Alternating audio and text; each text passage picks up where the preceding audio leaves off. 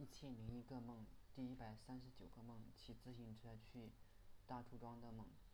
有天，我们决定从南河去大朱庄，叔叔已经先出发了。我跟弟弟迫不及待地从家里出发，希望能追上叔叔。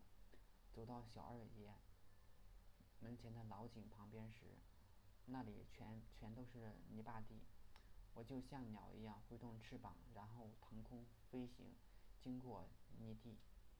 来到小壮家房后，发现前面很多电线挡在路上，我连忙降低高度，几乎擦着电线飞了过去，吓了我我一跳，我可我可不想被电死。然后我在小壮门家门前停了下来，等弟弟过来坐上车之后，我们就开始出发。说来奇怪，我这车似乎是混合动力的。因为正常行驶的时候，如果晒到太阳，就会猛然加速。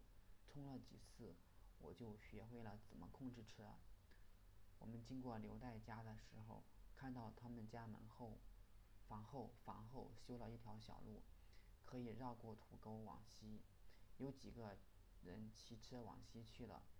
再往前看，是两个老爷爷骑的一辆自行车。他们拐错弯，一头栽进沟里。